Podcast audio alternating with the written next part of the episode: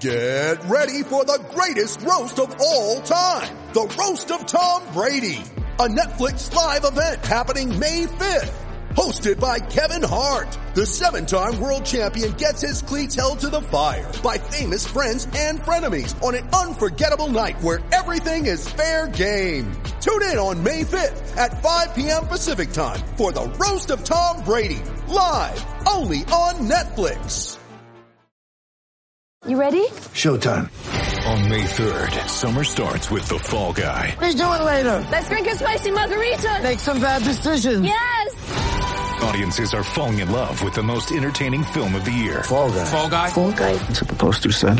See Ryan Gosling and Emily Blunt in the movie critics say exists to make you happy. Trying to make it out? Nope. Because I don't either. It's not what I'm into right now. What are you into? Talking. Yeah. The Fall Guy. Only in theaters May 3rd. Rated PG-13. This is Mike Maniscalco, and you're listening to the Tracking the Storm podcast. Thank you so much, Mike. Uh, ladies and gentlemen, welcome to another very lonely episode of the Tracking the Storm podcast. I am Matthew, and I guess the trade deadline just made Brandon blind with rage because he's sick tonight. No, uh, Brandon um, has not been feeling great all day, and we wanted to get the episode out, you know, at least like fairly quickly after the trade deadline because, you know, we have a game tonight and there's other stuff going on. So we just wanted to make sure that, you know, this was relevant. And I like it because nobody can disagree with me. That's right.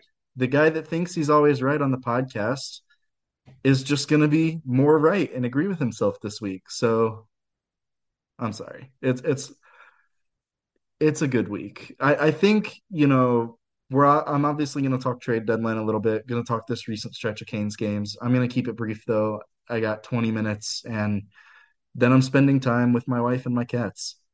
Um, I guess the big news of the week is that you know the Hurricanes acquired Jesse Puljujärvi in exchange for Patrick Puistola, and they also acquired Shane Gostisbehere in exchange for a 2026 third round pick or third round pick. Yeah, and that was it. The Canes didn't make any moves on a pretty sleepy deadline. Um, really, the best player that moved was uh, Jacob Vrana, and he moved for a career AHL forward and a seventh round pick. And then uh, Jordan Greenway, that might have been it, you know? So a pretty slow deadline day, but you know, the week was a lot of fun and it was really good. Um, this is probably one of the more entertaining trade deadline seasons we've had. Um, just speaking from an NHL standpoint. Um, and I, I, guess we should talk first about, you know, the other teams in our division. Obviously, New Jersey acquired Timo Meier. They also uh, acquired Curtis Lazar. Um, New York acquired Tyler Motte, Patrick Kane, Vladimir Tarasenko, and then the Bruins, the top team in the league, acquired Garnet Hathaway, Dmitry Orlov, Tyler Bertuzzi. There's one more player that I'm thinking of, but I'm totally blanking on him right now. Uh, forgive me. So, yeah, it's, you know, obviously a lot of the teams that the Canes could be facing in the playoffs added. And a lot of Canes fans were expecting a big move. And you know, now that I've had some time to think about it, I, I think we kind of, I don't want to say diluted, but we led ourselves to believe that a big move was coming when in reality, the Hurricanes are one of those teams that makes those big moves in the offseason and then, you know, fills in little holes here and there at the trade deadline, like they have the past two years. You know, I think, I think what was different about that 2020 trade deadline was, you know, they they acquired Vincent Trocheck and Brady Skjei, but both of those players had term, and I don't think the Hurricanes, you know, we really didn't see many players with term get traded at this deadline. Um, we saw a handful, but some of those players weren't guys that you know I think pushed the needle very far for the Hurricanes. Um, and I think it's unfair to say the Canes sat on their hands and that they didn't do anything because they did. They they acquired two players.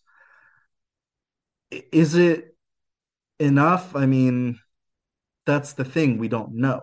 We we won't know until the playoffs. And to be honest with you, all these moves are only going to be enough for one team at the end of the day. Um, some people may disagree with that take, but I'm sorry. Like I, I just I don't see the point in going all in this year. You're the second best team in the league, and all of your core is returning next season. All of them. Like the the best players you might be losing are Jesper Fast and Paul Stastny. I can't see Jordan Staal leaving, which is why I'm not including him. But that's the thing, right? You know, you have the Hurricanes in a position where this year, you know, they can fill the holes on their team that they had. I mean, you know, obviously scoring is a, a thing that every team in the league would like to improve on, right? But to an extent, I think they did that. You know, they they needed help on the power play, and they got a player in Shane Gostisbehere who can help on the second power play unit. The second power play unit's been dreadful all season long. And now they have a player that can legitimately put up power play points and you know, maybe a better option than Calvin DeHaan for that third pairing. You know, I, I think that's a good move for the Hurricanes, and it's going to help scoring, and, and it may even help it in the playoffs. And then you look at the fourth line, and I, I, think the fourth line has actually been playing really well as of late. You know, uh, Stefan Noesen, Paul Stastny, and um, Derek Stepan have played well, but Jesse Puljujarvi adds some much needed speed to that line. He's a big body, and I, I do think that he's going to thrive in this environment because you know, you say this a lot about a lot of Canadian markets, but I think it was especially true for Puljujarvi and Edmonton. Um, the media pretty much had a campaign against him from day one. As soon as he start, started his NHL career and wasn't living up to the expectations of a fourth overall pick immediately as like a what 18 19 year old player all of a sudden the media's calling him lazy, saying you know he doesn't want to learn English, all this stuff, and you know that that wears uh, wears on a player. And so playing in an environment where there, I mean, let's be honest, there is no media pressure. It's a much more calm and relaxed environment than you know a place like Edmonton. I think he can do well there, where he's not in the spotlight. You know, he, he's just supposed to be a guy that plays hockey, and I think that you know, we we're starting to see it do well or do wonders for Jesperi Kotkaniemi's game. I'm not saying that you know Puljujarvi is going to all of a sudden be a um, Nichushkin type player, right? I'm I'm saying that I think that you know we look at his numbers so far and they've been kind of middling, but if you take him and put him in an environment where he can succeed and where there's other Finnish players to help him, I think he's set up for success here. I really do. And I, I, think the Hurricanes acknowledge that too. From what it sounds like, you know, they've been in on Puljujarvi for a while and they finally were able to make it work. And, you know, go let's I mean, we could talk about that trade a little bit. You know, the the return for it is Patrick Puistola. And um, that's a player that had already signed a one year extension in November with his Finnish team, player whose signing rights expired on July 1st and I'm going to be honest, when I watched him, he was one of the most frustrating prospects in the Kane system because the dude has all the skill in the world, but cannot do it at a consistent basis. He wasn't a very good five on five player. Um, this season, he's kind of been a bit more effective, but still, like this is a player that I don't think would have signed with the Hurricanes. And even if he did, I don't think he would have played in the NHL. So the Hurricanes effectively get Jesse Puljujarvi for nothing and they have the possibility to qualify him and extend his contract. Good. That's good. Since Matt is obviously an amateur at this and doesn't know what he's doing, I'll go ahead and add in the ad break. Tracking the Storm is still a proud part of the Hockey Podcast Network. So we're going to take just a minute, get a word from our friends over at the DraftKings Sportsbook. Sorry I'm not here this week, guys. Really wasn't feeling good this weekend. But I will be back this week and we will continue our normal coverage. You guys can get some better takes on the trade deadline. No, I'm kidding. But anyway, love you guys. I'll see you this week. The action never ends at DraftKings Sportsbook, especially the closer we get to the summer, man. It's warming up outside. It's on its way. Baseball season's getting in full swing. We're going, baby. With tons of ways to bet on all your favorite sports, you can fuel your fandom and feel the heat of the season like never before. Plus, right now, DraftKings Sportsbook is giving new customers a risk-free bet of up to $1,000. That's right, you make your first bet up to $1,000 and if it doesn't win, you get another shot to cash in. You can throw down on all the major action for baseball, golf, MMA, and more. Plus, with same game parlays, spreads, money lines, over-unders, and props, your betting options feel endless. Best of all, DraftKings is safe, secure, and reliable, so you can deposit and withdraw your cash whenever you want. Download the DraftKings Sportsbook app now, use promo code THPN, make your first deposit, and get a risk-free bet up to $1,000. That's promo code THPN only at DraftKings Sportsbook. Minimum age and eligibility restrictions apply. See the show notes wherever you get our podcast for important details. The next thing, you know, Shane Gostisbehere, we're talking about a 2026 third round pick. The hit rate on third round picks isn't very high. It's a draft that's four drafts from now, and who knows what position the Canes will be in by then. It's a player who is currently 14 years old. So it's not worth, you know, lamenting over the loss of a draft pick. Again, the Canes do a really good job of improving their team, not giving up any players off the current roster like a Seth Jarvis or Martin Necas type, and didn't give up any futures, like any legitimate futures. You know, uh, when I ranked Pistola or when I ranked our prospects back when I was still with Canes Country, the last time I did that, which was after the draft, Pistola wasn't in my top 20 and he was he didn't even make the honorable mentions on that list. I had given up on him as a prospect personally. Um and now yeah, the team is better. We've got NHL players that will be scratched and you know that I, I say that as a good thing. You know, depth matters in the playoffs, especially if um, somebody goes down with injury. It helps to have somebody to call up, or not to call up. It helps to have somebody in the wings that has played NHL games. So if Jesse Puljujarvi takes Derek Stepan's spot, like some fans were projecting, Derek Stepan comes into the lineup, and Derek Stepan has been on the NHL roster this whole year. You know, and this team is is second in the league with him playing games for them.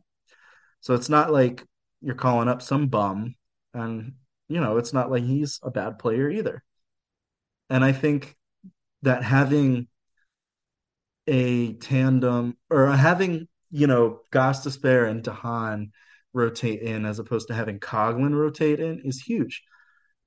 Coghlan has struggled this year with the Hurricanes, and you know part of that is due to the fact that he hasn't had very much playing time. Part of it is also due to the fact that he's not very good defensively, and didn't help the power play when he was in the lineup. And, you know, having that flexibility now of saying, all right, well, if Gostisbehere isn't working or if somebody gets hurt, Calvin de Haan can step in now. And that's, you know, probably a safer option. Um, all in all, the team improved themselves at the deadline. And that's that's what I'm getting at. You know, I, I can understand the fan angst about, you know, wanting more. And even even the fact that, you know, maybe JVR didn't move, James Van Riemsdyk. Um, but here's the thing: the Flyers didn't move him either. You know, like it'd be it'd be different if the Flyers traded him somewhere, but they didn't. They kept him. You know, and that's a player that's making I think seven million dollars. So there would have had to have been some money going the other way in order to make that work. So you know, I can understand why the Canes maybe didn't do anything today. And going back to the point I made earlier, their window isn't closing this year and I, I don't i also don't buy into the sentiment that it closes in 2024 i think that that's a bit of panic by this fan base. I'm not trying to say that i'm right about it but i i don't think the hurricanes window ends in 2024 i really don't. You have a very young core sure they're going to need to get paid but the cap's going to go up and the Hurricanes are a smart team. They're going to find replacements whichever way they can for the players that they do end up losing, even if they have to get rid of a top four defenseman. And now they have the prospect depth so that, you know, they don't have to pay a guy $1.5 million to play on the fourth line the next couple of years. They've got Jack Drury for that, you know, they've got Jamieson Rees for that. They, they have the, the prospect depth to keep the team at a very low cost AAV wise, but still put together a good roster. Um, the last comments I'll I'll make before I leave because again, you know, there's there's not much that I can say without having to talk to somebody else. Um, the the these last few games of the season, I guess we've probably got just about 30, maybe a little less games than that now um, in the year. Maybe may, we might even be close to 20. It's going to say a lot about the team, but I think we're in a really good position. I really do. We're we're second in the league right now yes, New Jersey is only one point behind us, but again, the Hurricanes have shown that they can beat the Devils. They've shown that all year long. And that matters.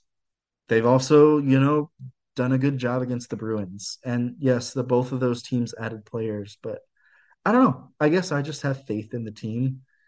And the additions that they made, yes, they're they're they're small additions and they may only make a marginal impact, but truthfully, most deadline additions don't. Um, funny enough, uh, uh, the Canes Country Comments had a really interesting article today, or had a really uh, interesting comment today, excuse me. And this is the last thing I'll leave, and this is just something for everybody to chew on. They did research on the deadline acquisitions that the um, last 10 teams to win the Stanley Cup did. And then wrote down how many points in total that they had. I won't go through all of them, but last year's Avalanche added Cogliano, Lehkonen, Sturm, and Manson. And that is the most points out of any team that has won the Stanley Cup from rental players at the deadline. They had 30 points in those playoffs, which is good. But again, that's spread over four players. Um, last year's Lightning added David Savard, and he was the only player that had points on that roster. The Lightning before added Goodrow and Coleman. Again, not the biggest name players. They weren't. They weren't. They were bottom six forwards. The Blues only added Michael Del Zotto in 2019. Uh, the Capitals added Michael Kempny. Penguins added Ron Hainsey, was probably their biggest addition. And then the year before, they added Justin Schultz and Carl Hagelin. Yeah, that's really it. There, there really weren't any players that added any major things. Really, the the the best production that any of these teams got out of a player is the Los Angeles Kings, who added Marian Gaborik. and he was the only player out of all their deadline acquisitions that had any points, and he had 22 in the playoffs. So, you know, it's just one of those things where I think, you know, deadline acquisitions, they can matter and they can make a difference, like we saw with Goodrow and Coleman. But a lot of the time, they just don't work out.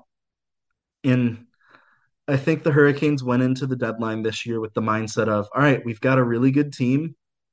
Let's try and improve on it where we can, but not ruin next year's team or the team for the year after. You know, they they want to build a team that's not only competitive every year, but they want to build a team that contends for a Stanley Cup. They don't want to just make the playoffs.